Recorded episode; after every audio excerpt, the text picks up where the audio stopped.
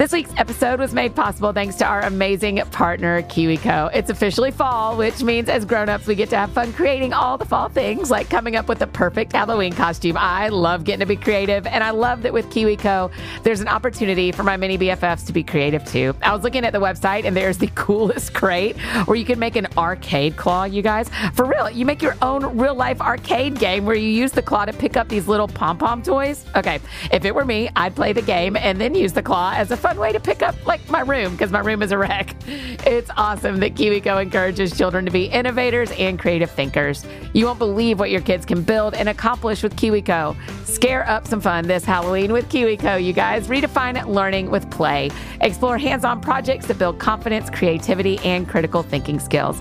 Get 50% off. That's 50, you guys. Get 50% off your first month plus free shipping on any crate line with the code MINIBFF at kiwico.com. That's 50% off your first month at kiwico.com. Promo code MINIBFF. Hi, friends. Welcome to the Mini BFF podcast. I'm your host and friend, Annie F. Downs, and I'm so excited to be with you all for a couple of minutes today and share a story from one of my favorite books, the Bible. No matter where you are or what you've been up to, I love that I get to spend this time with you. Hey, Mini BFFs, you may know this already, but in case you don't, every Monday night at 6 p.m. Central over on Instagram Live, I read a book to you. It's my favorite night of the week where I get to say hi to all my friends and share the artwork you send in. And today I want to give an extra shout out to my buddy Joshua. Hi, Joshua. We love all the pictures you send in. We're so glad to have you as a Mini BFF. All right, friends, let me tell you how this is going to go. First, I'm going to tell you a story, and then we'll pray together.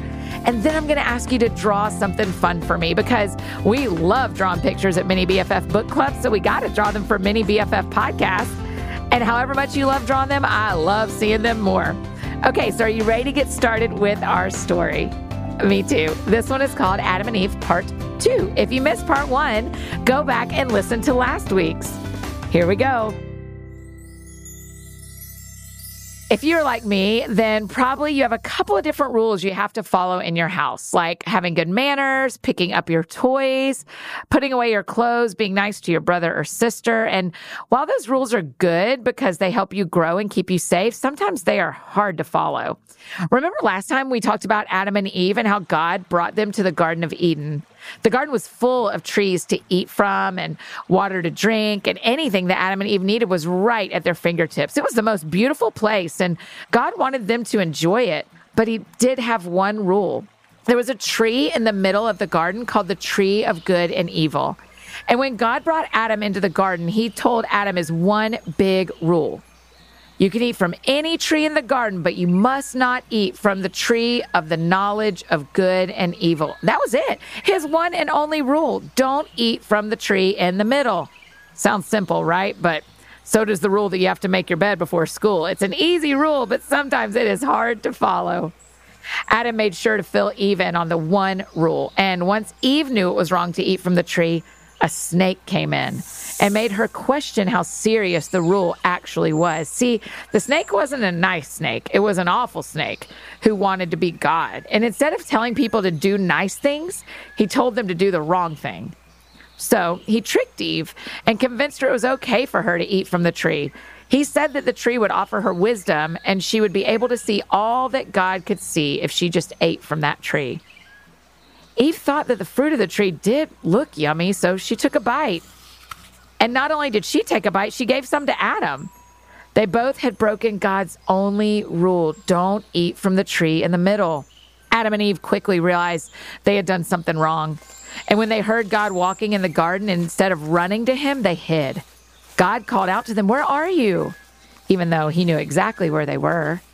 Adam admitted to being afraid and hiding. So God asked Adam, Have you eaten from the tree I commanded you not to eat from? Adam said he had because Eve gave him the fruit, and Eve admitted that she had also eaten from the tree because the snake told her to. Because Adam and Eve now knew about evil along with the good, God said they could no longer stay in the Garden of Eden and he sent them out. You know how when you break a rule, you maybe have to go to timeout to think about it? Well, that is kind of what happened with Adam and Eve. God kind of put them in a really long timeout. Now, here's something big I need you to know about this story, mini BFFs. God knows we're going to make mistakes and break rules sometimes. He knew that was possible with Adam and Eve when He created them. But no matter what rule we break, He will never stop loving you. He never stopped loving Adam and Eve either. He loved them and loves us so much.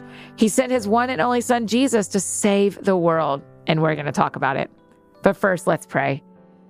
Dear God, please help me to follow the rules and do the right thing. Help us all to do that. Help us to know that you love us no matter what happens. Thank you for the story of Adam and Eve. It's in your name I pray. Amen. See, I told you part two would be worth the wait. Such a good story. So, for our drawing today, do you think you can draw me a picture of Adam and Eve together? I think that'd be really interesting to see what you guys think they might look like. So draw a picture and then grab a grown up to either tag Mini BFF Book Club on Instagram or mail it to P.O. Box 121826, Nashville, Tennessee 37212. Mini BFFs, thank you so much for spending time with me today. I'm always so happy to have you here with us. Remember, be kind to your grown-ups, your teachers, your friends, and I will see you next time. Hey grown-ups, if you want to dive deeper into today's story, it's from Genesis chapter 3. Bye Mini BFFs. Love you mean it.